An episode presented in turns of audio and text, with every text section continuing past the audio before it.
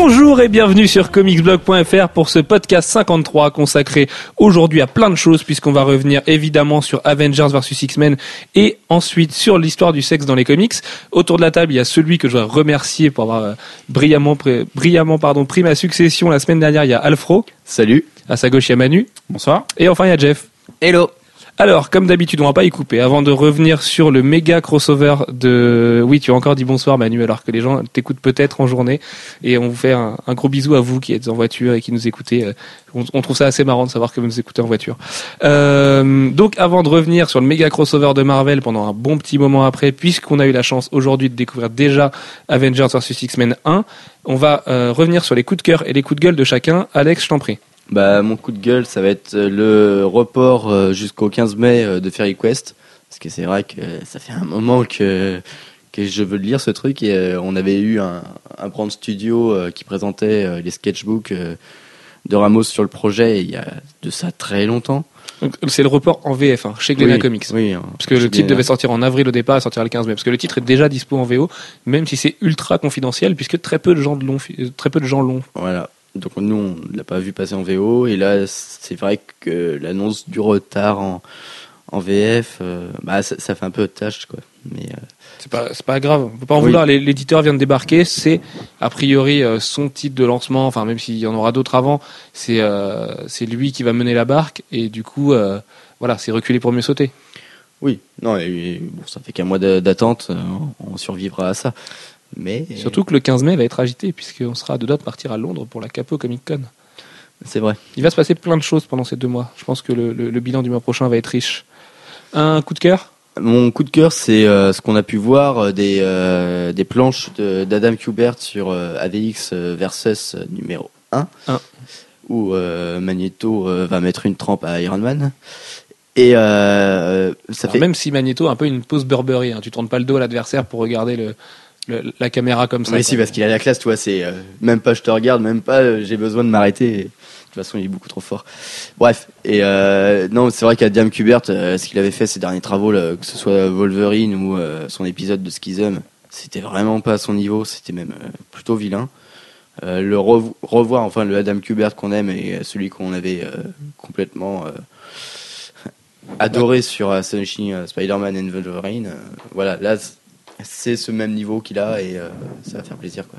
En espérant qu'il garde ça aussi pour le dernier arc de Avengers vs X-Men, puisque c'est lui qui va s'en occuper, et que, euh, vu le final qui s'annonce, euh, il y a intérêt qu'il sorte ses plus beaux stylos, le Adam. Et puis, bah, je pense que de toute façon, c'est un mec qui marche à l'envie. Là, c'est un truc qui, qui lui plaît. C'est, un- c'est, bien puissant. euh, voilà, c'est, quelque chose qu'il a envie de dessiner et euh, ça se ressent euh, directement sur ses planches. Bah, c'est bizarre du coup qu'il ait pris Schism par-dessus la jambe, parce que c'était un petit peu le même genre d'enjeu aussi. Ouais, mais là, il avait un seul épisode à écrire. euh, je pense. Dessiné. Ouais, ouais, dessiné. Euh, je pense qu'il a un petit peu dû considérer ça comme un travail de fill-in, euh, un truc un peu rapide. De toute façon, tous n'étaient pas au niveau à part Alan Davis. Qui de- était encore meilleur que d'habitude. Qui était à son niveau habituel. Bah, dis ça à Captain America en ce moment, parce que il est en recherche d'un bon dessinateur, là.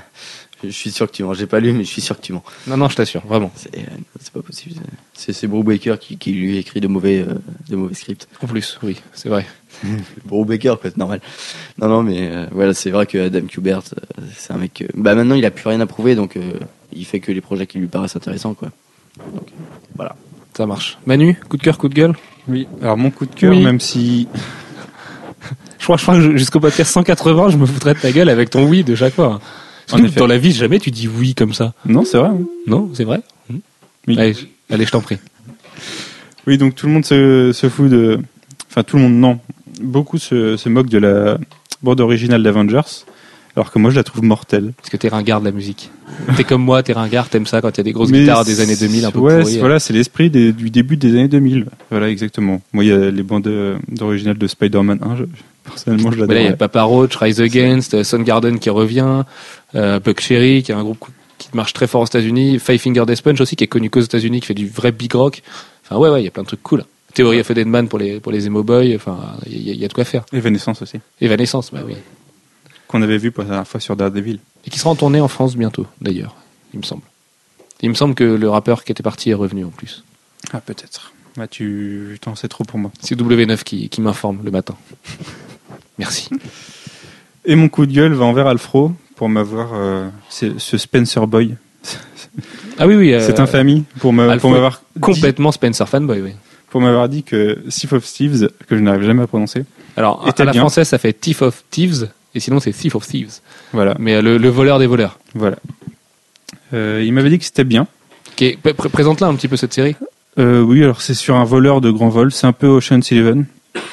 Un voleur de grand vol qui, qui globalement veut arrêter son boulot pour essayer de regagner sa femme. Et C'est coécrit par Robert Kirkman. Walking C'est une histoire, enfin c'est une idée de Kirkman et c'est euh, écrit ensuite par Spencer. Ah, donc c'est nul et mal dialogué en plus. C'est ça. Et oui, enfin les- là on a eu deux numéros que j'ai lu lu d'une traite parce que j'ai lu les deux ensemble et c'est lent, il se passe pas grand chose, c'est téléphoné, c'est franchement, Alors, on franchement était en droit euh, d'attendre aucun autre intérêt. chose euh, en voyant les, les noms de Kirkman et Spencer associés, quoi. Disons que, que voilà, tout le monde n'est pas Scott Snyder. Alors, j'ai le droit de réponse quand même, s'il vous plaît. Non, non, mais moi, euh, alors j'ai conscience que ça a un démarrage très, très, très lent, mais euh, après, il y a des bonnes choses qui sont euh, qui sont mises en place et on sent qu'il y a quelque chose qui va se monter d'assez dramatique. Le, la fin du 2 et euh, tiens euh, une espèce de de filon euh, émotionnel qui peut euh, qui peut dérouler sur quelque chose d'intéressant. Mais après, toi, t'as pas. Alors que Manu désapprouve complètement. Mais non, mais Manu, il a pas de cœur, donc c'est normal. Voilà, c'est c'est c'est une espèce de, de cœur de pierre là, qui, qui, ressent rien. Je pense que c'est faux. Un autre coup de cœur, un autre coup de gueule, Manu? Bah, j'ai un, un autre coup de gueule, mais qui est- dont on parlera quand on parlera d'Avengers vs X-Men. Oui, je vois, de, Donc je vais le garder. je vois poindre cette critique sur le dessin fabuleux de John Romita Jr. Jeff, coup de cœur, coup de gueule? Alors j'ai failli avoir deux micros. Euh, coup de cœur.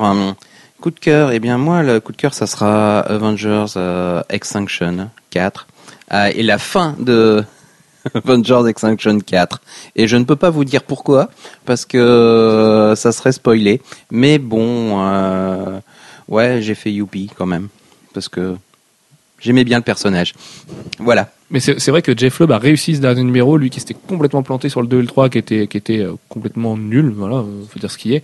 Euh, bah, le- J'en parlais avec Manu ce midi, le, dit, le 1 euh, est pas si nul. le- ouais, voilà, le- l'ensemble.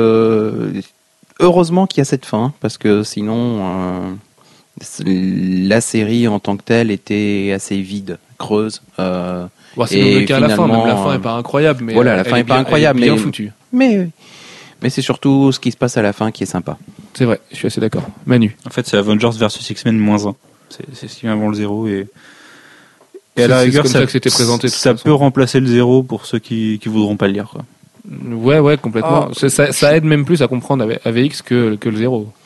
Peut-être plus à comprendre VX que le 0, mais le, le 0, lui, par contre, euh, a un gros avantage pour ceux qui n'ont pas lu euh, les, les éléments précédents, c'est de, c'est de faire un point. euh, voilà. Quant à mon coup de gueule, eh bien, c'est la réapparition hein, de visions brutales, euh, inexpliquées. Alors peut-être qu'on a plus de- d'explications dans un Avengers 24.1 C'est ça n'a qui, pas est- qui lu. est sorti aujourd'hui. Qui est sorti aujourd'hui aussi. Euh, mais par Brandon euh, Peterson retrouvé. Voilà, euh, c'est un Vision qui rencontre euh, Wanda et qui a le, tous les souvenirs de Vision avant euh, avant Avengers West Coast euh, 48 ou 50, je sais plus quand il se fait euh, complètement laver le cerveau et qui perd tous ses souvenirs. Voilà. Euh, et bah, c'est très bizarre de le voir apparaître comme ça. Bah, c'est encore plus bizarre, c'est que le, le 24.1 n'est pas labellisé AVX, mais les gens qui auront envie de comprendre le comportement de Vision face à son ex-femme euh, pourront pas le comprendre sans ce 24.1. Donc, euh, sachant que c'est un numéro qui risque de passer à la trappe, parce qu'en plus Peterson ça attire pas grand monde et Vision encore moins. C'est peut-être un petit peu dommage. Maintenant, Bah, euh, il faut faire fi de tout ça et se dire c'est pas grave, il s'en souvient, point final. Pendant très longtemps, euh, Vision and Scarlet Witch, ça fait partie des moteurs de Avengers, euh, jusqu'à ce que jusqu'à ce que Byrne fasse joujou un peu trop fort avec Vision et le casse. Et depuis, ben ça, c'est parti, c'est parti en vrille et et Vanda aussi d'ailleurs. Le, le- le couple est parti en vrille des deux côtés. Bon, c'est dommage. Mais là, on semble revenir, mais bon, c'est pas ça. Ça marche. Euh, quant à moi, du coup, j'ai deux coups de cœur. Le premier va être rapide, c'est euh, le, le- le très grosse rumeur qui serait confirmée a priori de l'arrivée de Josh Trank, réalisateur du très bon Chronicle dans des à Alfro, euh, sur à Red Star. Donc c'est l'adaptation d'un, vieux comics d'Image qui est complètement passé inaperçu. Du coup je l'ai lu. Du coup c'est pas terrible.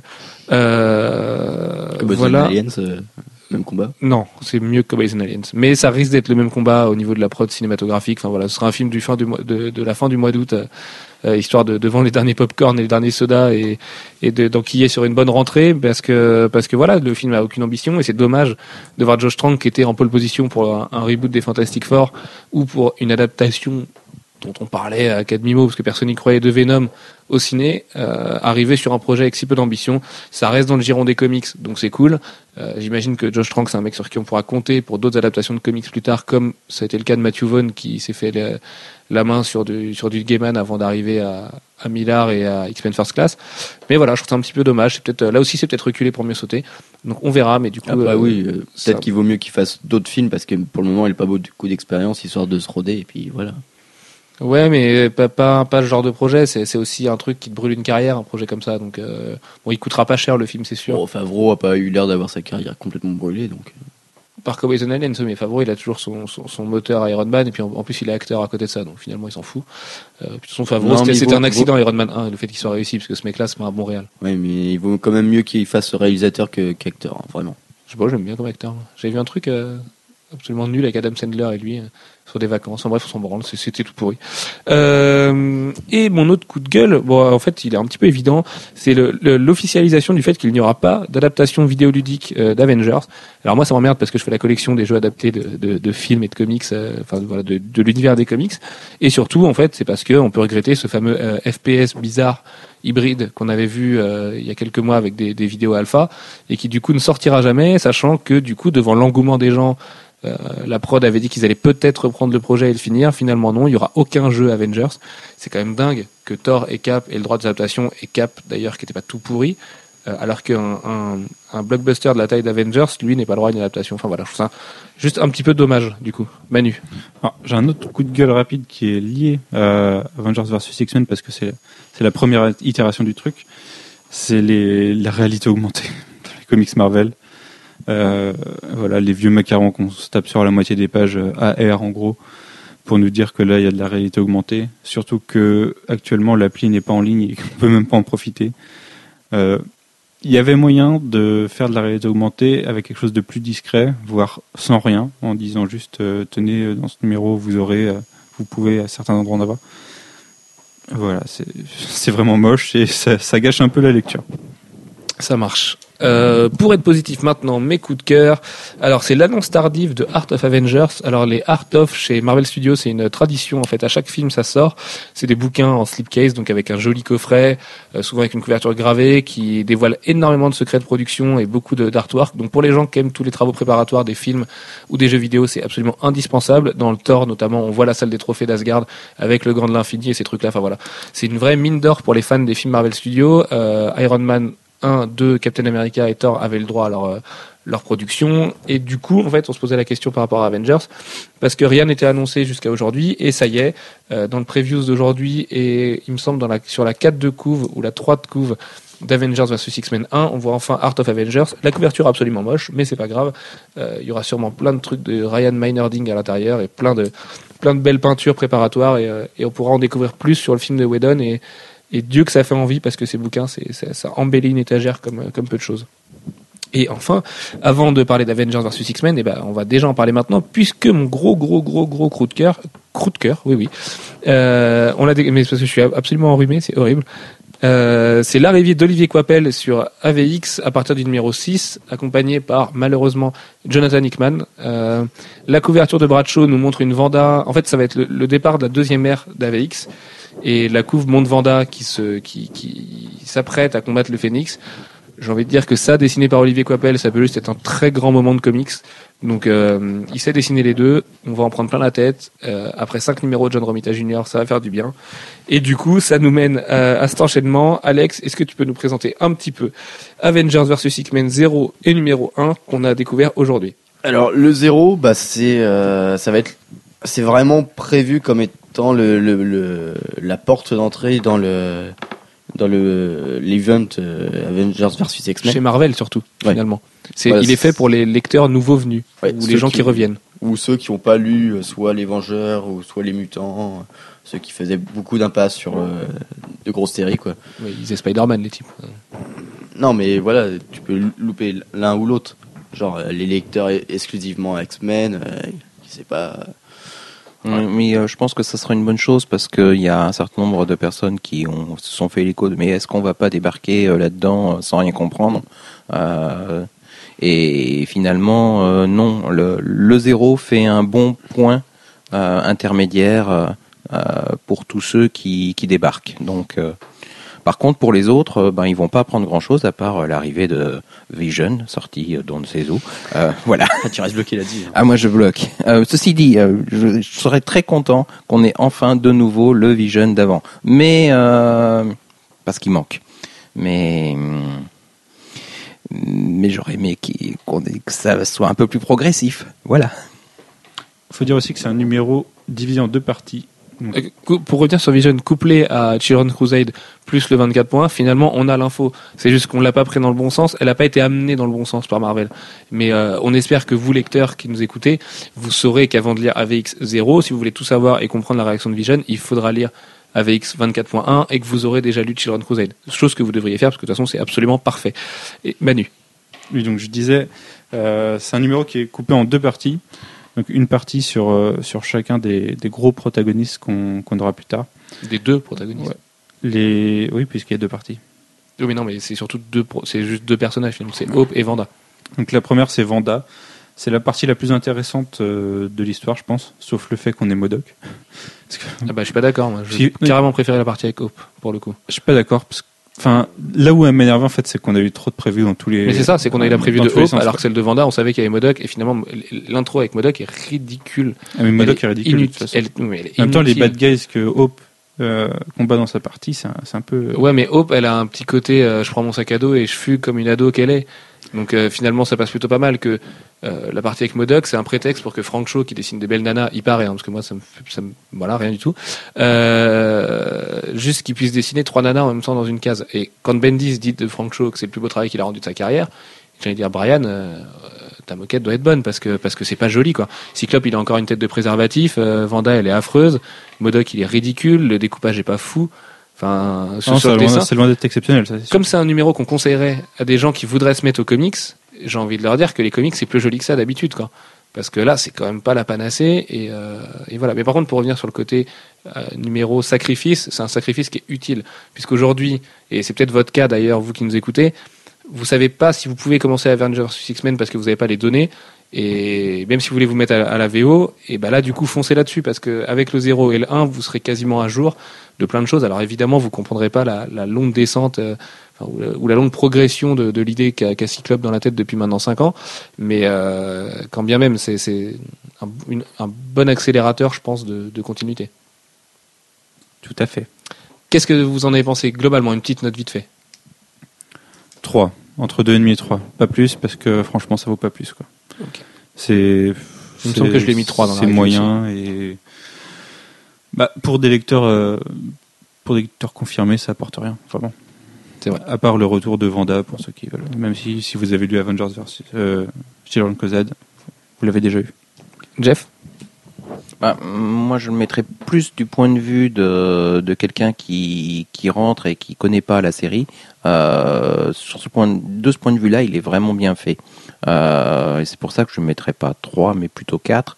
Euh, maintenant, euh, en tant que intérêt de l'histoire, non. C'est sûr, on n'apprend pas grand-chose de nouveau. En tout cas, pas dans le zéro. Le, seul, le seul, la seule vraie nouveauté, c'est Vision. Si, on se met à la position de quelqu'un qui connaît rien du tout, on apprend quand même que Cyclope est en train de devenir un, un petit magnéto et que et qu'il est et qu'il est perdu dans son idée et qu'en fait il développe des idées fascistes et il a des idées fascistes latentes ou terroristes ou ce que tu veux euh, par rapport à la mutanité, à sa condition et à sa survie et qu'il est prêt à faire n'importe quoi pour ça et à risquer d'ailleurs le phénix. Et du coup, ça, c'est des infos que les gens n'ont pas. Donc, donc, Mais il est- là- là-dedans, il y a des infos quand même. Il est parti sur de la croyance. Et euh, dans la croyance, eh ben, des fois, on part dans des croisades et c'est pas toujours terrible. Et moi, je trouve ce côté mieux exploité dans le 1. Personnellement. Oui, c'est vrai que dans le 1, c'est très très exploité. Et parce, que, parce que dans le 1, il a, il a un vrai. euh, on voit son point de vue à lui, que là, comme il est vraiment centré sur Hope, numéro 0, on voit le point de vue de Hope et c'est à travers son prisme, évidemment, que Cyclope, il a l'air d'un vieux relou qui lui raconte n'importe quoi. Surtout que la fille elle vient du futur et que ça fait 15 ans qu'elle lutte pour sa vie. Que le pauvre Cyclope, j'ai envie de te dire, il dort tous les, tous les soirs avec Emma Frost, il doit pas s'ennuyer. Alex, une petite note. Bah, 3, parce que, euh, outre la, considération euh, euh, nouveau lecteur ou ancien lecteur, j'ai trouvé la partie de Bendis quand même assez mal écrite, euh, intrinsèquement. euh. celle de d'Aaron sur Hop euh, est plutôt juste et assez marrante euh, cer- certaines fois, mais Bendis fait un Modoc ridicule que Vanda bat en 2-2, alors que bah, Modoc, Hulk a du mal à s'en- défaire. C'est un un tout petit peu facile. Et distorsion de la réalité, euh, ça marche. Hein. Euh, Ouais, mais c'est là, c'est quand, même- euh, c'est quand même un autre niveau. euh, c'est dans la catégorie on fait disparaître Hulk. euh, donc, euh, c'est Ouais. autre chose. c'est quand même pas voilà c'est ça sent le, le vilain accessoire quoi et euh, et puis j'ai trouvé ça quand même assez léger c'est trop Bendis pour pour pour accrocher quoi sur une, sur un demi euh, comique Euh, lé- léger, oui. Enfin, son, quand elle arrive au manoir, c'est pas si léger que ça, quoi. Ça te, ça te trip parce que Ouais. Parce que la Vanda, faut voir qu'elle est complètement perdue. Au-delà d'être folle, elle est perdue quoi. Depuis qu'elle est revenue, elle a failli juste se marier avec Victor Von Doom. Euh, elle, a, elle a cru pouvoir redonner les pouvoirs mutants à toute la mutanité et finalement non. Elle est pas du tout le Messie qui est attendu et que Cyclope attendait justement. Donc ça on le voit dans Children's Crusade. Là, elle se retrouve toute seule. T'as l'impression qu'au début, elle est en train d'errer. Quand elle croise Modoc, enfin voilà, elle, elle a plus d'amis, elle a plus rien. Et, et le, le que lui assène Vision en lui disant ce qu'il lui dit, on va rien vous spoiler. Euh, c'est le dernier coup qui peut justement lui faire ressombrer dans la folie ou parce qu'elle sait pas où aller quoi. En plus, c'est un personnage un peu. Pas un peu bâtard, mais sa position est un peu bâtarde dans le sens où c'est. c'est une, une mutante Avengers qui a trahi les Avengers, qui a son père du, qui est revenu du côté des gentils chez les mutants, qui Oui, a, qui juste tué, place nulle qui a juste tué la mutanité en plus. Oui, elle voilà. a plus sa place nulle part, elle a détruit les mutants et elle a plus sa place de l'autre côté. Et elle a détruit les Vengeurs aussi À l'époque, ouais. à l'époque. Mm. Donc, euh, et, et- mais tout ça, c'est l'ère Bendis. Et faut pas oublier que même s'ils sont 5, AVX, c'est le, le climax de la carrière de Bendis aussi, a priori. Donc euh, voilà, ça, ça, C'est l'écho de House of M qui était le lancement de, ça peut être le, de toute la splendeur Marvel de, de ces dernières années. Tout à fait. Et Splendor et Bendis, je sens qu'on va se faire taper dessus dans les commentaires. Euh, non, mais ça, ça peut être la troisième roue du carrosse, enfin l'é- l'élément perturbateur en fait, qui va venir euh, mettre son grain de sel. Et quand elle met son grain de sel, en général, elle fait pas semblant. Donc, euh, donc c'est vrai que à partir du numéro 6, ça s'annonce assez épique avec X. Et je pense qu'on aura un premier arc sur Hope, un second sur elle, et sûrement un troisième avec le gros règlement de compte et euh, et tout ce qu'on peut attendre d'un règlement de compte. Peut-être la mort de Cyclope, c'est ce qu'on pense avec Alex. Ce serait assez logique vu le vu les idées qu'il développe euh, ces, derniers temps. Mais euh, voilà, sûrement qu'il y aura des surprises. Et puis, il y a peut-être quelque chose qui se passe dans Avengers euh, Extinction 4 qui peut avoir quelques conséquences aussi. Euh, puisque.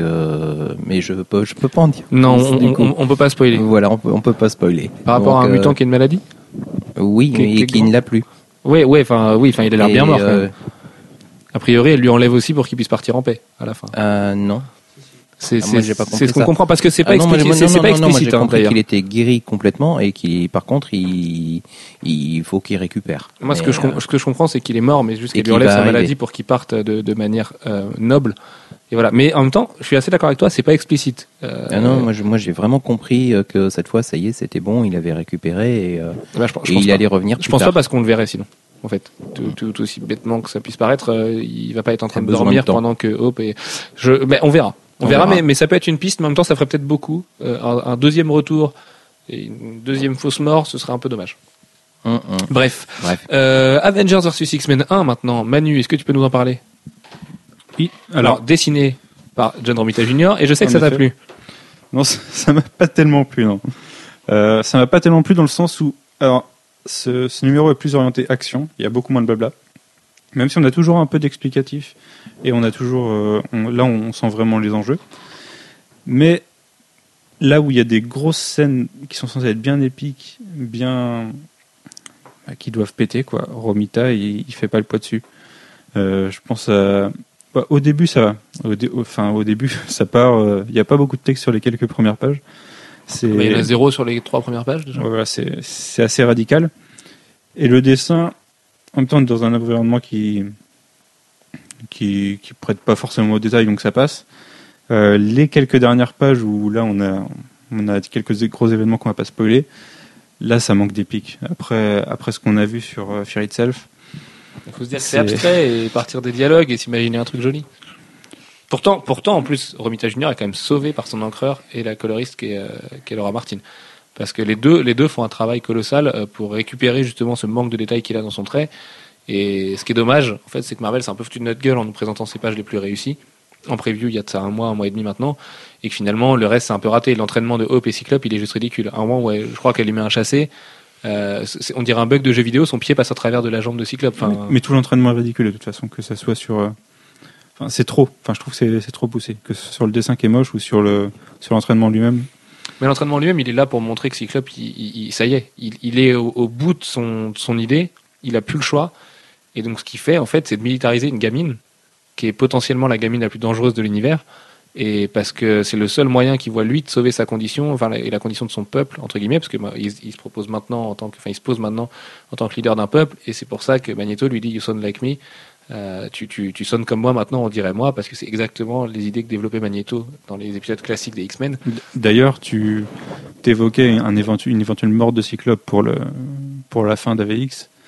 Ça pourrait être aussi un, un changement de situation où lui crée une nouvelle. euh, Bah, moi, pour moi, c'est ça. La fin d'AVX, c'est soit les mutants gagnent et on, on en prend pour un, un mutant train au lieu de Dark Train, euh, soit il meurt. Mais même s'il meurt, il peut y avoir un mutant train derrière. Et ce serait assez beau parce qu'en plus, il peut, il peut aussi se poser en martyr. Et Cyclope, c'est un personnage qui est jamais mort. Il faut voir ça aussi. Et, et là, c'est le moment de le faire mourir puisque. Si, il est mort dans X-Men 3. Et euh, oui, il est mort dans X-Men 3, oui. faut voir aussi que depuis, depuis Meshia Complex maintenant, euh, depuis que Xavier se fait tirer dessus, donc il y a de ça 5 ans maintenant, euh, oh, peut-être pas 5 ans, peut-être 4 ans, non, si 5 ans, euh, Cyclope commence à développer des idées dangereuses. Il est. Et, Bah, et- et en fait, dès qu'il prend le lead du truc et qu'Emma Frost, de toute façon, ne le fait pas revenir dans le droit chemin, euh, il, il se radicalise à mort. Utopia, c'était une façon de se mettre à part et de créer son propre ghetto et son District 9 à lui. Et sauf que du coup, il en a joué. Il se fait passer pour un être faible aujourd'hui. Et, euh, et c'est marrant d'ailleurs de voir la réaction qu'a Wolverine vis-à-vis de ça, qui lui a l'air d'être le vieux sage et, et qui veut pas impliquer ses gamins parce que c'est la, la, la cause du schisme, dans, dans le sens où lui ne voulait pas euh, militariser des gosses et que du coup il a préféré leur faire une école. Euh, le dialogue de Cap et Wolverine, il est quand même mortel pour ça parce qu'il lui dit tu veux tu veux t'impliquer toi et tes mutants, il lui dit non pas, les gamins, je veux les éviter de ça. Et toi tu veux t'impliquer? Et là il y a un petit regard malin. Et, euh, et ça c'est brillant de la part de Bendis. D'ailleurs c'est vraiment tout ce que Bendis sait faire parce que même si le dessin est moche en deux cases on comprend ce qu'il veut dire et ça va chier. Euh, le vrai combat fratricide qu'on n'a pas eu à la fin de Schism entre Wolverine et Cyclope moi je le verrais bien à une fin d'AVX un moment où c'est le chaos total, où Vanda fout le bordel, où Hope contrôle plus rien, où Cyclope se rend compte qu'en fait il a peut-être fait une grosse connerie, où les Vengeurs sont battus. Enfin voilà, on peut imaginer plein de choses. On peut, on peut écrire plein de fanfiction toutes pourries autour de Mais AVX, le- mais euh, Le conflit entre Wolverine et Cyclope, je le vois moins sur les idées de Cyclope que sur le sur enfin sur les idées de Cyclope par rapport à la, à la place mutante que sur son son, son rapport au Phénix. aussi, Ils en ont- plus, il y a ça. Il y a ça. Et, euh, et pourquoi une, une, un, un bout de Jean Grey ne se transporterait pas avec le Phoenix aussi Enfin, il y a plein de choses qu'on peut imaginer. euh, Voilà. On va, on va écrire, si vous voulez, on va écrire des fins alternatives comme dans Mass Effect, euh, mais propres à, à AVX, en partant du numéro 1. Parce que moi, je verrais bien un Cyclope tourner, créer une nouvelle Brotherhood of Mutants et Ouais. tourner dark quoi. Ouais, mais ce serait too much parce qu'il serait obligé de le faire revenir gentil après. Donc on sait qu'on qu'on sera en train de lire un truc qui. Mais rigueur pour mourir derrière. Pourquoi Mais- pas? Ouais, ouais, c'est vrai. Ouais. Jeff, qu'est-ce que t'en as pensé de ce AVX1 Oui. Euh, je sais pas trop en fait. Euh, AVX1, euh, il y a, contrairement à vous, je trouve qu'il y a beaucoup de textes. Euh, pas pas au début, hein. Mais, à la, mais mais vers la fin, on parle dans des dans des débats qui sont un peu poussés, mais qui en arrivent à des conclusions très rapides aussi. Enfin, il y a, y a une bagarre qui commence. Et ouais, non, je, je, sais pas trop. Je trouve, je trouve, je trouve que ça démarre très vite, très fort et euh, de façon assez peu caractéristique, que ce soit du côté des, des Vengeurs ou du côté des, des X-Men. Moi, je le trouve mortel le dialogue de fin. En- au niveau ten- tension impliquée et au niveau idée de chacun, dans le sens où, où Ah, mais les idées, c'est oui. vraiment. euh, Les idées, oui, mais euh, d'habitude, il démarre pas aussi fort que ce soit du côté de, de Cap ou voilà. on- La première, le premier réflexe, c'est pas de, euh, c'est pas d'attaquer bille en tête. C'est d'abord des- d'abord d'essayer de parler, surtout de la part de Cap. Mais là, Euh, on voit, enfin, pour Cap, il a pas le choix, il est obligé de laisser, de léser les, les mutants pour, pour protéger l'humanité, et Cyclope est, est prêt à mettre en danger l'humanité pour essayer de sauver les mutants. C'est, enfin, c'est ce conflit tout qui, à est, fait ça, oui. qui est plutôt bon et, et plutôt bien amené et qui est, enfin, qui emmène justement à une confrontation inévitable. Ouais, inévitable.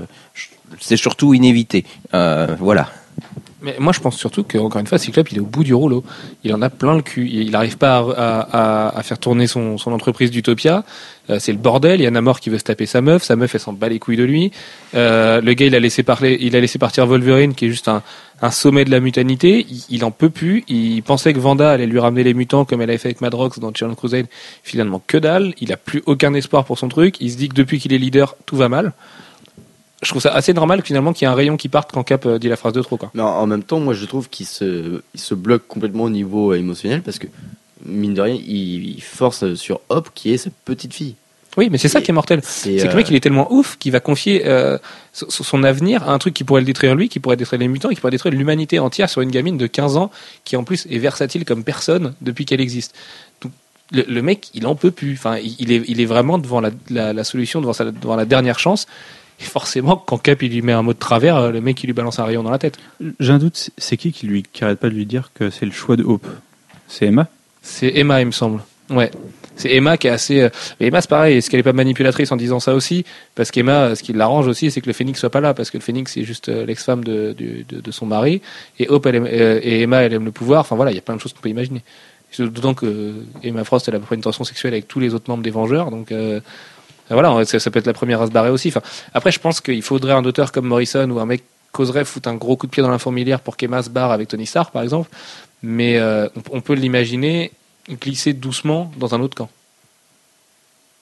Ça me paraît pas, moi, complètement ouf, parce qu'elle voit aussi Cyclope qui pète un plomb. Elle, elle est très forte mentalement. Et elle se dit, mais c'est- quoi, tête de préservatif, il est en train de péter un câble, euh, il, devient ouf, il attaque les Vengeurs, enfin, il, nous amène à notre perte. Et même s'il y a Magneto et tout derrière, bah, ça va peut-être pas suffire, parce qu'à un moment donné, si on prend le conflit euh, dans un, dans un, sous un, si on voit le conflit sous un registre très Marvel versus Capcom, les mutants, ils ont aucune chance. Vu ce qu'il y a du côté Vengeur, ils peuvent s'accrocher, les mecs. Surtout si Wolverine rejoint les Vengeurs, si Vanda est a priori plus du côté des Vengeurs, ils sont juste dans la merde, les mutants. Je vois pas comment tu peux tester contre Vanda. Mais sa situation actuelle, Peut-être Franklin un mais il paraît qu'il a été nerfé dans, dans FF. Mais ouais, ouais, non, c'est assez bizarre. Une petite note, rapidement, Manu? J'hésite entre 3,5 et 4. Allez, on va mettre 4. Parce que 3,5 c'est pas assez, et 3,75 ça n'existe pas. On est exactement pareil, Manu. Alex, une petite note? Bah, 3,5 parce que, euh, mine de rien, euh, j'ai pas du tout pris mon kiff euh, sur les, les scènes où il aurait fallu que. Pris ça- mon kiff. Ouais. Alors, kiffer ou prendre mon pied, mais pris mon kiff, Ouais, ouais, mais non, mais. si. C'est un peu 2007 comme expression. Oui, tout à fait. Euh, 2007, euh, avec les, les chaussettes et la casquette, euh, bref. Tout ce que. Rajoute à Kini, c'est en 97, ça, Alex. Je sais que tu vieillis vite, mais quand même. Non. Euh, bref, tout ce que je voulais dire, c'est que euh, je sais plus. Si euh, il y a les scènes fortes, en fait, j'ai absolument pas du tout embrayé dessus. Quoi, les, le- la confrontation entre les, les deux leaders, bah, un peu plate.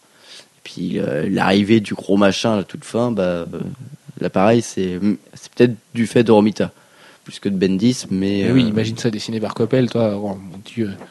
Et euh, non, mais si, si. En plus, ils, a- ils débarquent un petit peu sur Utopia, comme l'armée américaine débarquerait sur un territoire qu'ils ont envie d'annexer parce qu'ils en ont plein le cul que les mecs en face disent pas oui à tout. Donc, euh, si, c'est quand même le gros machin qui se ramène. Et, euh, et j'ai hâte de voir Fury d'ailleurs dans, dans, dans le combat. Et ce qui est assez intéressant, c'est qu'on a un combat de leader et derrière, on a des, on a des équipes qui n'ont pas forcément envie de s'engager. Je suis pas sûr que. Des deux côtés, non, c'est pas je suis pas sûr et- qu'Emma, Magneto, tout ça, ont envie d'aller taper sur la gueule des Vengeurs et que le reste pareil. Mais ça, ça sera Et- développé. Ouais, et ça, je ça va être intéressant dans la suite, ouais. je pense. Bah, vu, que ça, vu que cette première partie dure 5 numéros, c'est possible que dans les 5 numéros, il y ait ça qui soit développé, puisque les combats auront lieu dans Versus, quoi qu'il arrive. Je voudrais quand même, avant de, de, de terminer, attends, Jeff, donne-moi ta note. Trois et demi. Ouais, mais euh, parce que. Mais moins moins qu'au qu'au zéro, toi? Oui, mais parce que je trouve que le zéro est vraiment euh, un point d'entrée. C'est vrai que pour nous, c'est pas très très intéressant le zéro, Euh, mais je je le considère pas en tant que euh, s'adressant essentiellement à nous. Je le considère comme s'adressant essentiellement aux nouveaux. Euh, et dans ce cadre-là, il remplit bien sa mission. C'est pour ça que je lui mets 4. Euh, le le 1, euh, ouais, c'est ça part un peu vite. Mais bon, on savait que ça allait venir, donc il fallait bien que ça parte. En fait, Mais on n'a pas dit du tout de quoi il parlait là. Enfin, pour résumer, c'est euh, les Vengeurs qui se rendent compte que le Phénix arrive sur Terre et que Hope est lié au Phénix et du coup veulent aller chercher Hope pour la pour la mettre en pour la mettre en sécurité. En détention préventive. En détention préventive. Oui, en détention préventive. Oui, mais c'est une mani- autre manière de dire euh, dans un camp de concentration ou, ou ce qu'on veut. Euh, détention préventive. Je suis désolé. On n'a voilà. pas de concentration Pour sa propre de sécurité. concentration en France, mais on a détention. Pour sa propre sécurité. Et quant à moi, bah, je mettrai 4 comme dans ma review d'aujourd'hui. Évidemment, euh, juste avant de parler de sexe, une petite pensée à Fear Itself, qui n'a pas livré son verdict, puisque The Fearless 12 n'est pas sorti, et que, et que tout le monde s'en branle, mais comme de l'an 40. Euh, puisque AVX commence alors que Fear Itself n'a pas fini son Aftermath. Moi, je trouve ça juste très fort de la part de Marvel comme désaveu de Matt Fraction. Et, et, et je trouve ça dingue. Et je serais Fraction, je serais vexé comme jamais. Parce que déjà que euh, The Fearless est une banane totale dans les ventes, en dehors des couvertures d'Amsterdam pour les gens qui ont envie de se faire une jolie fresque d'auteur. Mais, mais voilà, c'est, c'est, c'est- moi je trouve ça juste absolument dingue de voir ça. Mais DC avait pas lancé Flashpoint avant que les aftermaths de ouais, de Brightest Day soient finis. Ouais. c'est pareil. En même temps, ils savaient qu'ils rebootaient quoi. Donc. Ouais, et euh, en parallèle, on peut rajouter aussi euh, que euh, on voit réapparaître Thor dans l'univers euh, Marvel dans Avengers vs X-Men, alors qu'il est toujours pas revenu dans Mighty Thor. Et que tout le monde s'en branle. Et Mighty Thor qui sortait aujourd'hui aussi. Mais voilà, mais tout son Matt Fraction. Matt Fraction. Va, va- je sais pas, va chez Dynamite. Oui, mais il va écrire les épisodes d'AVX. Va chez IDW écrire Infestation. Euh, oui, oui, d'ailleurs, j'ai hâte de savoir lesquels. Euh, bref, allez, parlons un petit peu de sexe pour euh, rigoler euh, tous ensemble. Jeff, est-ce que tu peux... Alors, le thème du jour, c'est donc le sexe dans les comics. On va vous parler de quoi? On va parler de, de sexe, d'hypersexualisation, d'un cas un petit peu à part, du porno, puisqu'il y en a dans les comics. Et enfin, on finira par votre scène de sexe la plus mémorable. Et on verra qu'on en a toutes les quatre une différente. Il y a du drôle, du moins drôle, du, bestial, du sauvage. Enfin voilà, il y a plein de choses. Avant ça, Jeff, est-ce que tu peux nous faire une brève histoire du sexe dans l'histoire des comics? Bon, on va pas remonter euh, jusqu'à l'homme de Néandertal parce que j'imagine que là, il devait y a- déjà y avoir des choses euh, euh, sur les cavernes. Sinon, on serait pas là, ouais. Et mais bon, dans dans les comics, on va dire que la dans ce qui a été les les comics historiquement, c'est-à-dire des publications euh, reliées, les premiers exemples, c'est les ce qu'on appelait les Tijuana Bibles. Euh, qui étaient des, petits fascicules de 8 pages vendus sous le manteau euh, dans des circuits ben, parallèles euh, qui n'étaient pas les qui étaient pas des bureaux de tabac, magasins de presse, etc. Et qui, ben, en huit pages, euh, faisait une petite histoire avec essentiellement, ouais, sur les huit pages, il y en avait bien au moins quatre avec une scène de sexe, euh, mais très rapide, hein, vraiment. hein. C'est c'est quasiment du, c'est quasiment Même des, si c'est pour dire comme. Alfro, c'est pas bien. Euh, C'est- Et- Est-ce que c'est le genre de, de truc qu'on voit dans dans Watchmen quand euh, la mère de, enfin la première je me Spectre souviens plus. soyeux, il y a un fan qui lui envoie un Si, petit si, si, c'est ça, oui, oui, c'est Ah, ça, oui, c'est exactement ça, oui.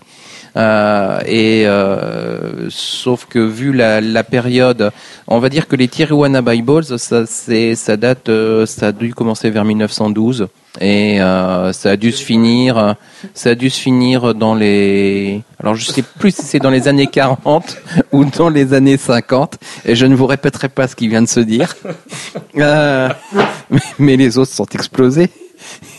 Euh, probablement supplanté par euh, d'autres euh, d'autres genres, euh, à la fois des des comics orientés vers les GI, où il y avait un certain nombre de jeunes filles en tenue légère, ou par des choses plus, euh, bah, encore plus sexe d'une certaine manière, puisque c'est des choses orientées euh, BDSM. euh, comme du des choses de John Willis sur Gwendoline, plus tard Stanton dans les années 60. Voilà. Alors après, on peut après les années 50, les Tijuana Bibles disparaissent. Et euh, on a des le euh, le flambeau entre guillemets est repris par euh, les, le- les comics underground euh, qui eux aussi sont distribués dans des euh, circuits complètement C'est un parallèles. podcast sur le sexe et on rigole sur une blague qui est à peine graveleuse. C'est- même pas gratuit, c'est même pas trop cul. Enfin voilà, c'est c'est- dé- dé- désolé, excusez-nous pour le fou rire. Euh, Excuse-moi. Oui, mais je sais plus où j'en suis. Euh, oui, donc euh, les, les comics underground euh, qui eux ont une distribution parallèle, comme les Tijuana Bibles avant. Il faut savoir que les Tijuana Bibles étaient tirés à des centaines de milliers d'exemplaires. Enfin, de toute façon, comme tous les comics dans les années dans les années du Golden Age, euh, c'était la diffusion normale d'un comic book, c'était plusieurs millions. Euh, donc euh, Quand aujourd'hui on est content que VX fasse 250 000 euh, commandes Oui. sur le numéro 1. Quasiment. Et euh, c'est un exploit. Euh, et bon, les Tijuana Bibles, ils s'en vendaient beaucoup plus. Euh, donc on a eu les Underground Comics. Et puis quand le quand le marché a commencé à se construire davantage avec euh, les comic shops, euh, les, une distribution spécialisée, le direct market, euh, bah, on a vu apparaître d'autres d'autres sociétés plus importantes qui ont commencé à diffuser des choses plus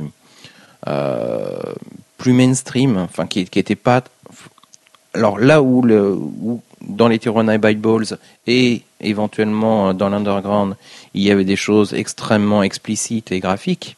Euh, au début du, du mainstream euh, distribué dans le dans le domaine des librairies spécialisées, euh, on était plus dans de la suggestion avec des choses comme euh, Love and Rockets, euh, qui n'étaient pas du tout euh, pas du tout pornographiques.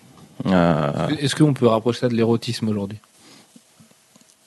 Oui, sauf que c'était pas euh, c'était pas le sujet central. Il se trouvait qu'il y avait aussi ça dedans. Euh, il se trouvait qu'il y avait aussi des, des choses euh, qui effleuraient le sujet, mais c'était pas à proprement parler de l'érotisme. Ce qui va marquer un véritable tournant, mais on le voit aussi à travers tout le le sexe dans les comics, c'est pas seulement le, porno ou éventuellement le, euh, la littérature euh, érotique. Euh, c'est aussi euh, tout euh, ce qui est euh, suggestion, suggéré, euh, qu'on retrouve aussi bien dans les euh, couvertures euh, des années euh, 30, euh, 40. euh, euh, sur euh, des jungle, des jungle queens euh, en bikini, léopard, euh, ou des justicières masquées avec une jupe fendue et des talons aiguilles euh, de 27 km. Euh, tout ça, on le retrouve déjà dans, les années 40. Mais bon, on, va retrouver ce même type de, comics allusifs euh, qui va se mettre à apparaître chez Fantagraphics avec Love and Rockets, chez euh, euh, chez ah euh, Atlas, euh, la, deuxième euh, société qui s'est appelée comme ça avec euh, tout un tas de titres, en particulier de, de Shekin. Euh, je me souviens plus des noms, Euh, mais bon, il y, avait déjà des choses qui allaient dans ce sens-là.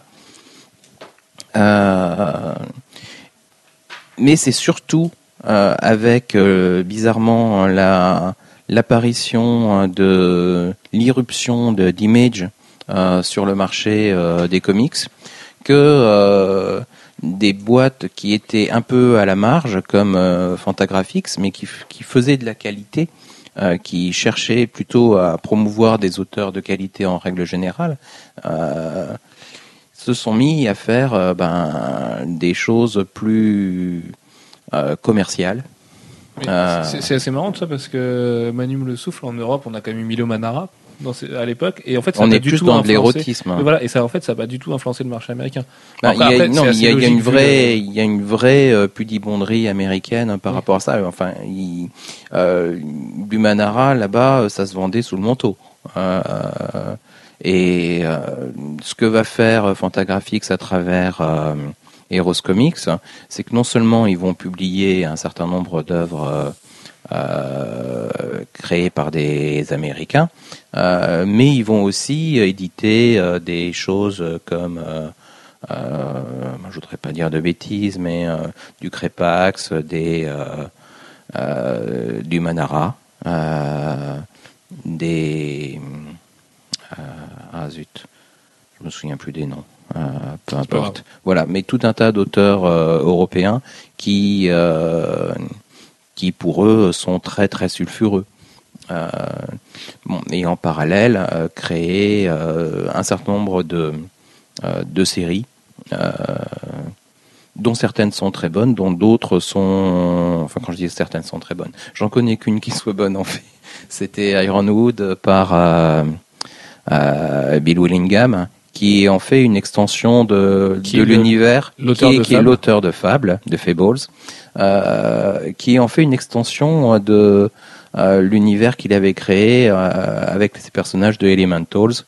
Euh, sauf que là, on va suivre les aventures d'un d'un jeune dragon. Alors un jeune dragon, ça naît euh, sous forme humaine avant de devenir un dragon euh, dans l'univers de, de Willingham.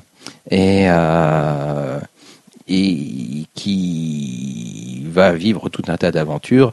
Et il se trouve que, ben, au cours de ces aventures, il y a beaucoup de scènes de sexe. Mais ça s'intègre extrêmement bien avec le reste de l'histoire.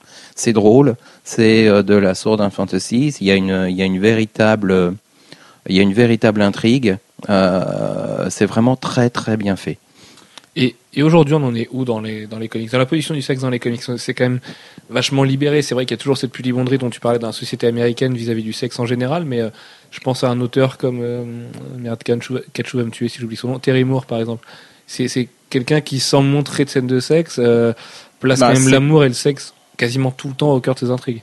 Oui, et puis c'est très. euh, mais ça, c'est c'est quelque chose qu'on avait déjà avec les frères Hernandez dans Love and Rockets.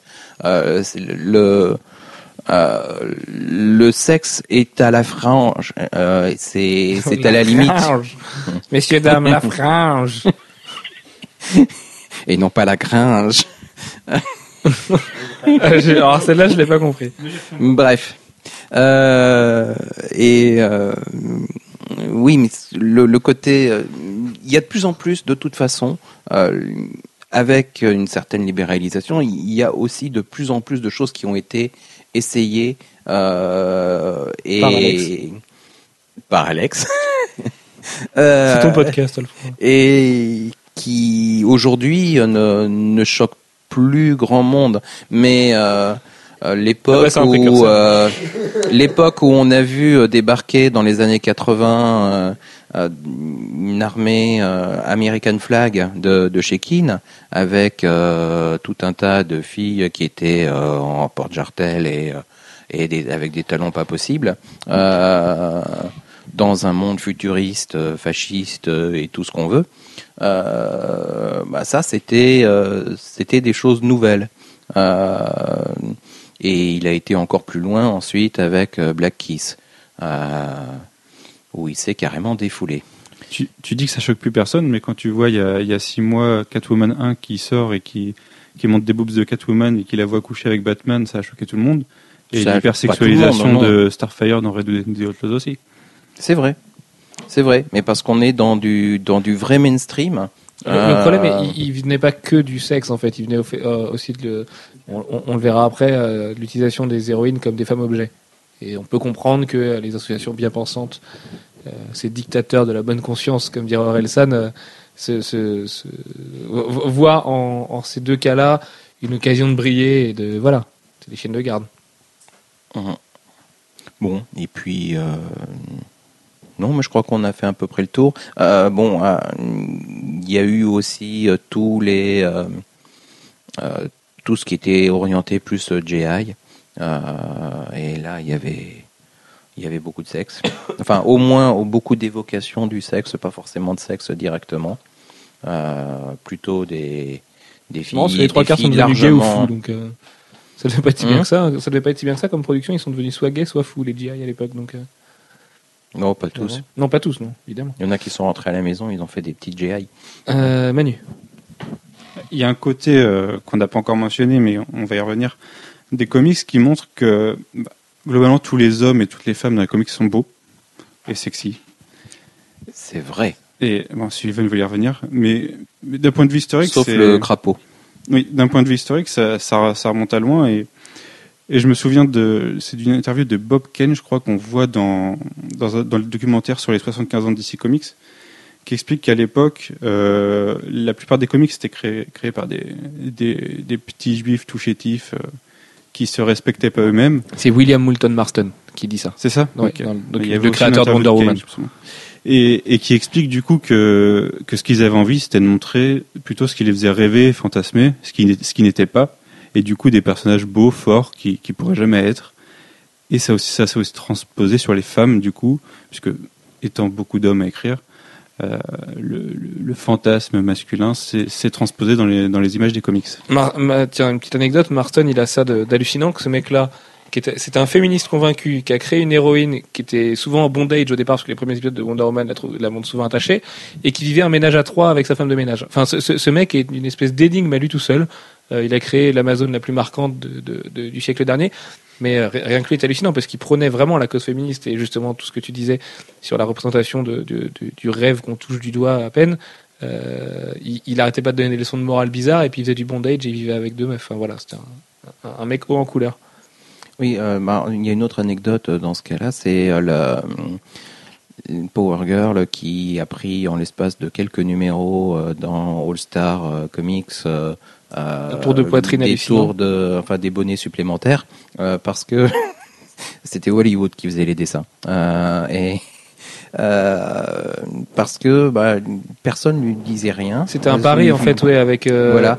a- avec son coloriste, ouais, de dire tiens on va grossir ses seins à chaque fois. L'éditeur s'en rend pas compte. Et avec les lecteurs qu'on s'en rende compte, bah allez, vas-y on grossit, on grossit, on grossit, jusqu'à ce que ça devienne pire qu'Ivy dans Sous le calibre et que là finalement les mecs disent oh là du calme elle va exploser quoi. Et euh, oui, c'est ça. Et euh, mais du coup, euh, qui a fait de Power Girl aussi euh, un, un sexe symbole plus marquant. Voilà. Que symbole, il faut le dire vite. Enfin, moi, ça rentre pas dans mes critères, mais bon, finalement. Du coup, allez, on va revenir sur ce que tu. oui, mais pour les Américains, tu la évoquais, taille Manu, de c'est bonnet vrai. est très Oui. importante. C'est vrai. Euh, L'hypersexualisation dans les comics. Alors c'est quoi? C'est un hommage à Chantal Joanneau et son hypersexualisation infantile. Euh, on va poser la question de savoir si c'est un problème, toutes ces positions suggestives, toutes ces euh, femmes en string et tout ça, en sachant que euh, nous, euh, ap- ap- apôtres et défenseurs, fervents défenseurs de J. Scott Campbell et de ses dessins un petit peu salaces, euh, on voudrait quand même signaler aussi qu'il y a des femmes qui lisent des comics et que les mecs dans les comics sont au moins autant sexy que les nanas qu'on peut représenter euh, voilà à moitié à poil sur une plage ou Starfire qui sort de l'eau tout ça. Puisque quand crée- on voit un Conan ou un, un Steve Rogers ou un Batman ils sont gaulés comme des demi-dieux les types. Et c'est absolument tous le cas tu vois euh, comment il s'appelle euh, bah, évidemment j'ai lu hier j'ai perdu son nom le héros de Swamp Thing Avec Hollande. Alec Holland, le mec c'est censé être un pauvre scientifique tout chétif, euh, ouais, enfin non, le gars il est gaulé comme un mannequin euh, pour Burberry, enfin c'est c'est proprement hallucinant. Donc il euh, y, a, y a- y a ce côté-là en fait, l'hypersexualisation elle est pas uniquement pour les hommes, elle est elle est des deux côtés en fait. On représente des êtres parfaits, on dirait un épisode de Vampire Diaries parce que tout le monde est beau, tout le monde est gentil quoi. Et d'ailleurs, étant donné qu'on on attribue souvent une, un lectorat masculin aux comics, euh, ça crée aussi beaucoup de sous-entendus, enfin de pseudo-sous-entendus homosexuels. Enfin, c'est ce qu'on en retire. Batman et Robin, par exemple, c'est- peut-être euh, C'est même pédophile. ce qui est, ce qui sous-entendu comme le plus grand, enfin, ce qui est supposé comme le plus grand sous-entendu homosexuel. Alors, tu voulais savoir si ça nuisait. Euh, pour moi, ça nuit a priori dans le sens où où les lecteurs de comics sont catégorisés comme des comme des ados retardés en fait, qui sont là pour regarder des filles dénudées en dessin, même pas en photo quoi. Et du coup, c'est c'est un peu plus dur pour le pour l'extérieur d'aborder ce monde et pour les nouveaux lecteurs même de s'y plonger parce qu'on ne sait pas dans quoi on hein, va tomber. Euh, je pense que ce- qui a peut-être même fait le plus de mal là, c'est Image dans les années 90 avec ses Witchblade et compagnie. Mais c'était propre aux années 90 aussi, cette représentation de la femme avec pardon, des vêtements, euh, des vêtements minimalistes et tout ça. Donc, Ah, mais c'est aussi, de toute façon, c'est exacerbé dans les d'Alerta comics. Malibu et compagnie. Voilà, hein, c'est- exactement. c'est même dans les médias, c'est Et partout. puis quand tu te fais sauver la vie quand tu te noies par une meuf en string avec du 95D, enfin, c'est pas possible. Déjà, elle peut pas plonger pour se récupérer. Mm, Oui, c'est vrai, peut-être qu'elle remonte à la surface. Mais pas, pas de blague graveleuse parce que c'est nous qui allons passer pour des attardés après. Euh, ouais, ça nuit peut-être pour le regard extérieur, je suis assez d'accord avec toi. Peut-être moins aujourd'hui, d'autant que les artistes qui sont reconnus pour sublimer les femmes sont reconnus aussi pour ça. Je pense, euh, il y, a- il y a deux exemples qui vont dans le même sens quand on aime les femmes, et Dieu sait que c'est notre cas. Euh, Adam Hughes, qui lui va être vraiment sur la provoque et sur des nanas qui vont être très très lascives et tout, mais ça reste toujours soft et, et J'aimerais pas noble. dire qu'il va sur la provoque. Enfin, c'est c'est assez élégant ce qu'il fait quand même. sur ses covers, sur ses sketchbooks, euh, il hésite moins. Et Phil Noto, qui lui va représenter des, des femmes chétives, petites blondes, machin, euh, hyper mignonnes, et qui vont avoir rien de, de, de Power Girl ou tout ça, et qui vont être aussi magnifiques, parce que sublimées par du charme et par plein de choses comme ça. À côté, on a Et- Grégorn. Et en face, voilà, il y a Gregorn et Guillaume March, qui eux, euh, bah voilà, les, les concessions finalement ça les emmerde, donc euh, ils préfèrent montrer Catwoman à quatre pattes avec un, un Batman à deux doigts d'une levrette euh, derrière elle parce que c'est tellement plus rigolo. Et là, ça fait passer les gens pour des ados attardés. Mais finalement, c'est eux les ados attardés, c'est ces auteurs-là qu'on qu'on Je suis moins, catégorique sur euh, Guillaume March quand même. Pour moi, c'est un sous Scott Campbell en fait. Et c'est un, Bah, c'est un sous sous sous sous sous Oui, oui, J. Scott oui. Campbell, ouais, alors. c'est un dessinateur à pin-up, mais après derrière, euh, voilà quoi. Moi, je le vois pas comme ça, moi, Guillaume pas March. C'est vrai qu'il vient de sortir un cover girl, donc euh, ouais, en général, les mecs qui sortent des cover girls, c'est les mecs qui sont dans ce giron-là.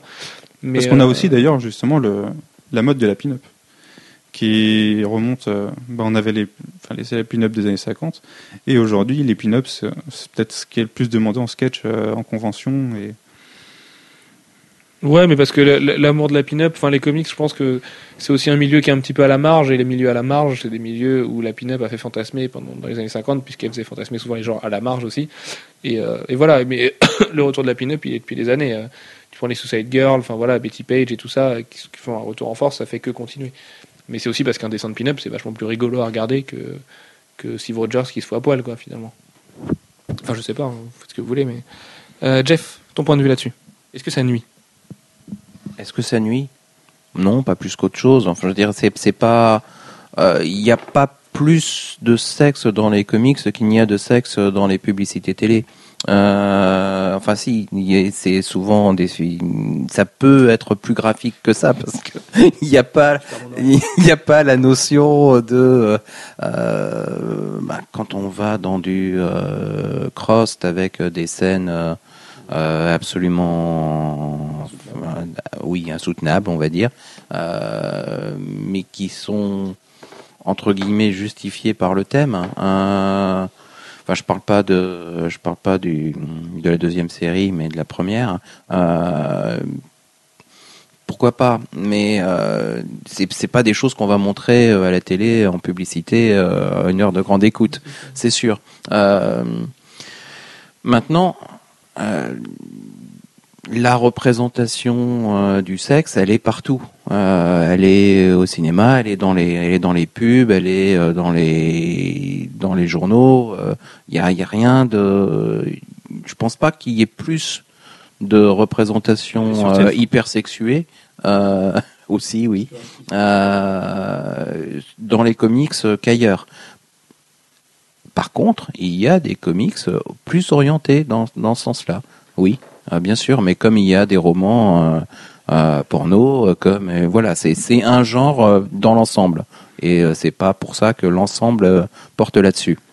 Euh, je voudrais quand même dire un truc auquel j'ai, que j'ai oublié de mentionner un peu plus tôt, c'est que dans les années 60-70, nous avions droit à quelques scènes sous la douche où euh, on apercevait, en particulier quand c'était Gene Colan, un Captain America en train de prendre sa douche ou une Natasha Romanov en train de prendre sa douche euh, en ombre chinoise. Et euh, voilà. C'était ce qu'il y avait de pire dans les comics à l'époque. Mais c'est à nous aussi de montrer que c'est pas que ça. Quand on voit par contre l'émission Comic Book Men par exemple, quand on voit Comic Bookman, Comic Bookman par exemple, qui, Ah, cette qui grosse va merde. nous montrer que les, les vendeurs, enfin les vendeurs de comic shop, c'est c'est des gros obsédés qui pensent qu'à savoir quelle héroïne de BD ils iraient baiser, euh, voilà quoi. Puis parce que t'es un lecteur de comics, que t'es obligé de ressembler aux mecs de Comic Book Men qui ont été, qui ont été triés sur le volet dans un casting d'acteurs. Enfin voilà, c'est c'est c'est c'est- c'est déplorable cette série. Enfin, c'est c'est hyper dommage. Mais après, ça donne des gens qui rentrent dans, qui rentrent à plein rêve et qui, enfin, une fille qui rentre à plein rêve, qui, oh, une fille, genre on en a jamais vu quoi. C'est ça, c'est vraiment arrivé et ça arrive assez souvent en plus ce genre de scène. Euh, avant de parler du porno vraiment avec Alan Moore, Frank Thorne et Howard Chaykin, Manu, est-ce que tu peux nous faire un, un bref rappel euh, de ce qu'est le cas Empowered Alors, Empowered, c'est une série Adam Warren. Adam Warren, voilà, qui à la base était un, un comic strip qui montrait une, une, héro- une super héroïne qui tire ses pouvoirs de, de son costume et qui a un costume très fin, qui a la fâcheuse tendance de se déchirer à chacun de ses combats, ce qui fait qu'elle se retrouve sans défense et qu'elle se retrouve attachée par, euh, chaque fois par, par ses ennemis qui, qui la mettent dans des poses assez bandage. Donc c'est une série très suggestive sur la, sur la position de la femme et sur la, la- l'objectif. L'objectivisation L'objectisation Ouais, je sais Enfin pas. voilà, le, le- L'objectification, c'est peut-être ça, ouais. C'est pas mal. c'est la bravitude. Qui, c'est une série qui s'est ensuite un peu plus développée pour donner des histoires, mais toujours avec toujours un, un fort background sexuel et même des scènes Il sexuelles. y a euh, des scènes de cul ouais, dans, dans, dans Ouais, qui sont assez claires. C'est, ça se rapproche aussi du manga. Alors dans le manga, on, on voit peut-être beaucoup plus de sexe que dans les comics. C'est complètement différent. Ouais, dans- dans le manga mainstream, c'est exactement comme dans les comics. Dans le manga mainstream, tu vas avoir des fantasmes réguliers, et là ça va être souvent la petite collière et des trucs un peu plus dérangeants, entre guillemets, pour nous euh, occidentaux, euh, qui du coup vont rendre le truc un peu malsain. Et puis en plus, t'as le hentai à côté, qui du coup va être l'équivalent du porno. Mais pour les mangas, où là, ils vont carrément trop loin. Enfin, un Cthulhu qui viole une nana, ou une branche qui viole une nana. Enfin, voilà, il y a- plein de trucs comme ça.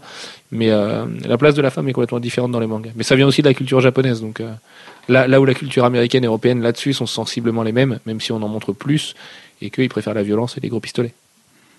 Donc Empowered, c'est une série qui joue beaucoup là-dessus et qui derrière le fait avec humour en fait. Et du coup, ça, ça passe assez bien, même si ça pas forcément à grosse dose.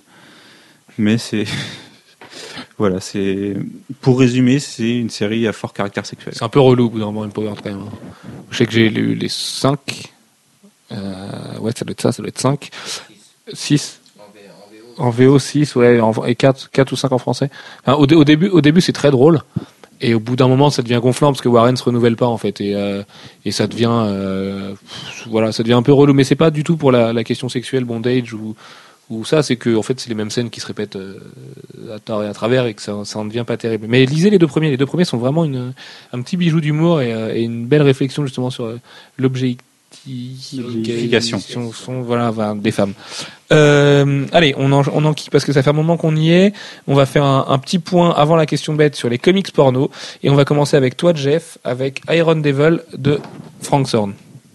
Oui, alors je peux pas en dire grand-chose. Hein. Euh, disons que à la base, euh, Frank Thorne, après avoir euh, travaillé sur Red Sonja, euh, a commencé à faire quelque chose euh, d'un peu similaire avec une, euh, un personnage qui s'appelait Gita, euh, qui était distribué dans d'autres dans d'autres cercles et euh, en gros c'était c'était c'est s'écrit G G H I 2 T A je crois ou alors il y a peut-être qu'un belle choucroute. euh, voilà c'est une belle choucroute une belle choucroute rousse en tout cas Euh, et euh, en gros c'était Red Sonia sauf qu'elle perdait régulièrement son soutien-gorge et son et son panier Euh, voilà normal. voilà Euh, et puis, alors, si on parle d'Iron Devil, c'est parce que ça a été publié euh, chez Delcourt. En, et c'est Frank Thorne encore. Et quant à l'histoire, je pourrais pas vous en dire grand-chose parce que euh, Bah, je l'ai pas lu. On, on l'a pas lu, on l'a feuilleté longuement pour voir ce qui se passait. Euh, là, pour dire les A choses c'est priori, c'est a du porno. priori, il y a une histoire, mais euh, mais il y a beaucoup de porno. Comme toujours, même dans, Mm. même dans Pirates et Pirates 2, les vrais savent, euh, il y a une histoire aussi. mais c'est pas du porno. Si, si, Pirates et Pirates 2, c'est du porno. Euh, c'est c'est le- les plus grosses productions de films porno. Enfin, Ah ouais. c'est le film porno à plus, à plus gros Pirate- budget. Pirates de- des Caraïbes. Non, non, bah c'est une, c'est une parodie de Pirates des Caraïbes. Et c'est le, plus gros budget de l'in- de l'industrie du porno. Et il y a Katsuni dedans. Katsuni qui est sur mon t-shirt. Euh, bref, Iron Devil, pour le coup, c'est vraiment du porno. Euh, on voit des pénis. Ah oui, voit- et puis euh, Il y, a- il y a des scènes de pénétration. J'ai Enfin, voilà, j'ai- c'est- j'ai c'est commencé à pas- lire, mais c'est c'est carrément oui non là là, là, on, on- on prend tout le tout le tout tous les tous les trucs possibles et imaginables et voire inimaginables euh, ils sont Euh, donc euh, c'est ouais Dans l'imaginable, justement, on a également Alan Moore. Alors, on va parler de Lost Girls, qui est sa BD porno, son, son premier essai dans le porno, qui est plutôt bien fait si on accepte qu'un cheval pénètre une femme. Euh, on va surtout parler de Necronomicon. Alex, est-ce que tu peux nous parler de, de cette scène Alors, Necronomicon, qui est la suite de Courtyard, qui au départ une enquête en fait policière sur une euh, secte occulte euh, d'espèces de fans de Lovecraft qui réinterprètent Lovecraft et qui ont découvert des, monstres dans la vraie vie, complètement malades, tarés, malsains, euh, qui vont assassiner des gens. C'est dessiné très bizarrement. C'est très, très, très, très, très malsain. C'est ce que Moore a fait plus malsain dans sa carrière. Et dedans, il y a une ou deux ou trois scènes de sexe qui sont là aussi insoutenables. Alex, est-ce que tu peux nous raconter un petit peu la bête? Bah, il y, a- surtout une scène euh, qui, euh, qui moi, m'a choqué. euh, Peut-être parce que je suis sensible, je sais pas, mais qui est quand même très compliqué. Une scène de viol collectif, mais vraiment. Où, euh, voilà, ça Voilà, fait la, pas semblant. la- la fille est séquestrée euh, au bord d'une piscine où les mecs sont tous tarés. Il y a un monstre dedans. Il y a une tournante, et, Et- puis ensuite et il y a voilà. Cthulhu qui débarque pour la violer aussi. C'est pas Cthulhu, hein, c'est un avatar de. C'est un homme Ouais. sirène dégueulasse Ouais, qui ressemble à l'alien de, de Alien 4. Ouais, l'un des enfants de Cthulhu. Donc euh, voilà, c'est ça dure longtemps en plus. C'est-à-dire, ouais, euh, une, bonne quinzaine de pages. Euh, c'est vraiment insoutenable pour le coup, hein, parce qu'on voit tout. Enfin voilà, il y a les Jacques Facial et compagnie, je vous passe les détails. Euh, ça commence après, obligée de branler le monstre. Et, enfin, c'est- très très glauque. Et en même temps, ça, ça fait aussi partie de la vie. pas les séquestrations, hein, je vous rassure. euh, Ouais, là je suis allé. Non, mais c'est vrai. euh, L'idée de Moore quand il représente ça, c'est de se dire bah oui, oui, euh, il y, y a des branlettes qui se passent tous les jours et Dieu merci. Donc euh, voilà, pourquoi on ne le montrerait pas Il non, est chez Avatar, il a la place. Du viol. euh, Moi, c'est plus l'idée du fait que son pote se fait abattre devant elle et que, et que son pote en train d'agoniser avec un trou dans la tête, la voit en train de se faire violer par 12 mecs différents, tous des vieux dégueulasses banquiers euh, richissimes qui sont adeptes de- d'un- d'une secte occulte. Quoi.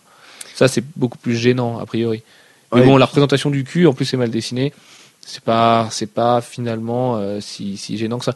C'est moins gênant que Lost Girls, où dans Lost Girls, c'est un enchaînement de scènes porno. Et que euh, aussi au début ça part assez soft et même si on voit euh, tout, qu'il n'y a aucune retenue dans le dessin, euh, déjà le dessin est moche. euh, au début il y a des vraies relations entre hommes et femmes consentants et puis ça finit par des fantasmes super bizarres et notamment avec cette pénétration d'une nana par un cheval, enfin qu'elle a trouvé ça hyper normal et et voilà qui a pas vu les vidéos qui tournaient dans sa cour de récré. Ouais, mais en même temps, c'est une réinterprétation des contes de, de fées. enfin, voilà, c'est. On Non, mais tu peux interpréter. Tu, dans, dans Fairest, elles se battent toutes pour être la plus belle et, euh, et, et toutes ces princesses et qui sont hyper sexualisées Ouais, en mais elles plus. se euh, marient avec des, des grenouilles, elles peuvent bien coucher avec des chevaux. Partant de là. Hmm, je suis pas sûr que ce soit la même douleur, mais euh, euh, non, mais en, en dehors de ça, dans, dans Lost Girls, ouais, il va très très loin parce qu'en plus c'est des délires qui ont l'air euh, quasi, euh, j'ai perdu le mot, tu vois, j'ai de trous de mémoire, euh. ouais, ésotérique presque. Enfin, c'est c'est c'est quand même super bizarre quoi. Necronomicon, il y a toujours un côté très euh, très ancré euh, sur, sur la terre ferme quoi. Mm. C'est c'est assez terre à terre, c'est cartésien à mort. euh. Bah, Lost Girls, ça, ça a été fait avec sa femme, donc euh, à mon avis, ils se sont enfermés dans une, dans une pièce tous les deux à, à prendre beaucoup trop de trucs, et ils en sont ressortis avec ça quand même. C'est bien possible, surtout que j'y toucherai pas la femme d'Alan Moore, putain. Ah, Euh, donc voilà, dernier exemple du porno dans les comics. Euh, Jeff, c'est un de tes comics préférés. Alors, certes, c'est pas un porno, c'est plutôt du polar. Et d'ailleurs, le polar réutilise souvent le sexe, comme dans Criminal et dans Sin City, pour ne citer que.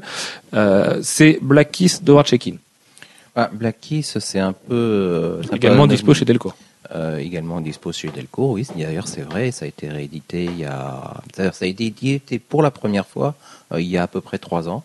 Euh, et c'était euh, quelque chose qui, qui, qui avait marqué une forme de tournant dans le comics mainstream à l'époque. Parce que avant, il n'y avait rien d'équivalent à, à Black Kiss. C'était le comics le plus violent, le plus le plus sexe, le plus porno, le plus euh, Plus cru, il est cru, ce cru, comics. oui Trop, aussi. trop peut-être. euh, Immoral immoral, aussi, amoral. plus amoral qu'immoral.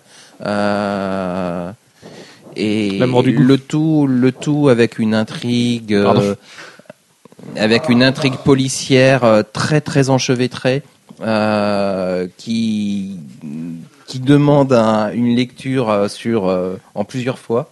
Euh, Et dans l'amour du goût, c'était pas une blague sur la fellation, c'est parce qu'il a dit Amora. hein. Non, parce que je te vois, je te, je te- oui, mais je te vois te marrer. hein. Et je, je me dis merde, il va des sous, il va des sous-entendus partout. hein. Bref. Euh, et ben, Black Kiss, à l'époque, avait été vendu d'ailleurs en comic shops, mais euh, dans des pochettes noires. On ne pouvait pas voir ce qu'il y avait en dessous euh, pour, euh, pour éviter que les kids euh, qui... à l'époque où Madonna se foutait à moitié à poil dans ses clips, c'est tout à fait logique. Oui, ou à l'époque où il y avait d'autres choses aussi. euh, mais bon, ça n'a jamais empêché. euh, le, les comic shops ne vendaient pas ça. euh, ne- N'étaient pas censés vendre ce genre de choses à l'époque. Voilà. Bah, les comics sont devenus un média peut-être plus enfin, destiné à des adultes aujourd'hui, même s'il y a des ados et des, enfants. euh, C'était euh, le début des années 90. Ouais. Mm, C'était le début de euh, ça. C'était le début de ça. C'est euh, aujourd'hui on a du, du qui fait euh, euh, euh, faire des viols euh, et autres euh, de façon assez régulière, euh, le, ou du sexe ou, Marc Millar ou voilà. euh, C'était des choses qui ne se faisaient pas euh, avant euh, Black Kiss et en ça euh, il y a eu un tournant. Voilà. Ça marche. Pour finir ce Bon, podcast, c'est- C'est pas pour faire l'apologie de la chose en question, d'ailleurs. Je précise. D'accord. Euh, pour finir ce podcast, Jeff, tu vas garder le micro. Euh, une question toute simple, messieurs, votre scène de sexe la plus mémorable dans tous les comics que vous avez lus, et Dieu sait que vous en avez lu un paquet. Non, je sais pas si c'est vraiment la plus mémorable. Mais Manu, bon, je dis paquet, il y, en- a une. possible. euh, Il y en a une euh, qui, qui me. Quand on, a, quand on a mis le sujet, il y en a une qui m'est revenue. Euh, c'est euh, dans c'est Hollywood qui faisait un comics qui s'appelait Sally Forth. Et je me souviens d'une d'une scène où Sally, qui régulièrement se retrouve très dénudée, est capturée euh, par des ennemis divers et variés, euh, se fait capturer par des aliens qui la mettent à la question avec. euh, non, non, mais c'est des, des petits aliens tout verts, minuscules. Mais bon, ils l'ont capturé et puis ils, la- ils la mettent à la question et ils mettent des espèces de coupes sur les seins. Et au début, elle dit oh, oh non, arrêtez. Et puis après, elle dit oh non, n'arrêtez pas. Bref, voilà. Ça marche. Euh, oui, donc un truc plutôt soft qui a, qui a déjà quelques années maintenant. Euh, quant à moi, du coup, ce sera euh, X-Force Sex plus Violence de Chris Yost et Gabriele Delotto et une scène de sexe hyper bestiale et sauvage entre Wolverine et Domino. euh, qui, est, qui est assez hallucinante parce qu'en plus Wolverine bon, il arrête pas de tromper sa meuf d'accord hein, ça on le sait il Et là, on est plein. dans du vrai mainstream. Et, euh, et c'est du vrai mainstream. Ouais, même si euh, le, le, le comics est de toute façon destiné à un public sex plus violence. Je veux dire, c'est- la, la- la maman qui a un gamin de 7 ans, il ira pas acheter ça pour son gosse, quoi, a priori, sauf si elle a un pet au casque, ce qui est le cas de beaucoup de mamans. Mais euh, quand- même, enfin, c'est un, titre qui est au départ destiné quand même à un public plus adulte. Et cette scène est magnifique en fait parce qu'avec les couleurs chaudes utilisées par euh, par Delotto, euh, on ressent la chaleur qu'il y a sous la couette à ce moment-là. Et quand on voit les deux gros malades qui font l'amour, enfin, c'est- juste hyper bestial et c'est cru et c'est plus proche d'ailleurs de la baise que, que de faire l'amour. Mais euh, mais ça marche bien. Je trouve je trouve que ça marche bien. Et c'est ce qui sauve un peu le titre d'ailleurs cette scène là et puis en même temps deux membres d'X-Force qui se font l'amour en jetant leur fringue en cuir comme ça. Moi je sais pas ça me fait triper. Je vais finir dans des clubs bizarres mais euh, euh, j'ai j'ai trouvé ça plutôt très intéressant. Et en plus c'était vraiment beau. Donc euh, j'approuve totalement. Alfro la tienne. Bah, qui est moi, plutôt marrante que, que j'avais oublié et c'est vrai qu'elle était excellente c'est euh, dans Astonishing X-Men, euh, il y a un moment, euh, alors Colossus et, et Kitty Pride ont une relation euh, très longue euh, dans les comics, mais c'est vrai qu'on les avait un peu jamais. vra- platonique d'habitude hein, ouais, voilà Voilà, c'est enfin, on sait qu'ils étaient en couple, mais de sexe continue pendant plusieurs numéros. Oh, oui non, c'était pas très très très consommé quoi cette histoire. Et enfin, ils, y arrivent et tout. Et euh, Colossus, euh, ouais, il y a aussi ça, c'est que Colossus a été mort pendant deux ans, donc forcément. donc elle avait la dalle la Kitty Voilà, elle avait un petit peu envie de il va lui faire prendre. savoir que son, son colosse d'acier là. euh, Bref, Alex pardon. Il il est tard, pardonnez-le, il a envie de jouer à Mass Effect. Oui, euh, et, et du coup, euh, euh, du coup, au moment de l'orgasme, euh, et ben elle se met à phaser et elle tombe euh, de, de leur chambre en plein milieu de la cuisine des X-Men. Tout le monde la voit débarquer euh, à poil euh, comme ça. Alors l'ascenseur émotionnel, ça a dû lui faire euh, tout drôle, mais euh, mais c'est- c'était hyper drôle, c'était hyper bien écrit par Joss Whedon. C'était c'était très fun. Hey, je vois Manu qui est content, t'as dit Joss Whedon est bien écrit dans la même phrase. Manu, la tienne, Alors moi, c'est dans Alias. euh, ton anecdote. hein. Oui, oui. c'est dans Alias euh, qui se concentre sur Jessica Jones avant de devenir Jessica Cage. Et avant d'être une maman de famille euh, bien gentille euh, avec son mari, même s'ils ont quelques conflits de temps en temps, c'était une femme un peu Pas grave parce qu'il y a. Squirrel Girl pour garder leur enfant. Et moi, je me t'aimerais bien Squirrel Girl. Voilà, c'est. je- Non, ouais, non, c'est vrai, non, t'as raison. Manu. Donc à l'époque, elle était un peu plus perturbée et le Cage était plus son sex buddy, on va dire. Ils ont, voilà, ils- comme tu disais tout à l'heure, ils étaient plus là pour baiser qu'autre chose. Et du coup, on a des scènes un peu, un peu crues, mais qui sont très réelles et très, voilà, très, très vite tous les jours en fait. Mais comme dans Sex Friends de, enfin de Fr- Friends of Benefits, pardon, avec Mila Kunis et Justin Timberlake, qui est une comédie romantique réussie et que les hommes devraient pouvoir aimer, en plus du fait qu'il y ait Mila Kunis. Bref, raconte-nous cette scène, Manu. Cette scène, bah Ouais. c'est, bah c'est, enfin c'est, il y a plusieurs scènes en fait, plusieurs scènes de, de baise totalement brainless en fait, Euh, graveleuse et gratuite, euh, voilà, juste pour se défouler. Et c'est du Brian Bendis. Euh, et bien voilà, écoutez, messieurs, dames, euh, il est tard, on est, on est déjà jeudi, on espère que le podcast sera dispo jeudi. Euh, on n'y croit pas tant, mais c'est possible qu'il soit là cet après-midi. Merci à tous en tout cas pour votre soutien. Chaque fois, cette semaine, chaque semaine, vous êtes euh, plein, beaucoup, mille à nous réclamer les podcasts. C'est cool de savoir que vous nous écoutez. On vous fait des énormes bisous et puis on vous dit à la semaine prochaine pour le bilan du mois de mars. Et oh mon dieu, ça va être chargé et on aura quelques annonces à vous faire un petit peu en plus sur le mois d'avril. Bisous, bisous, ciao, salut. Bye bye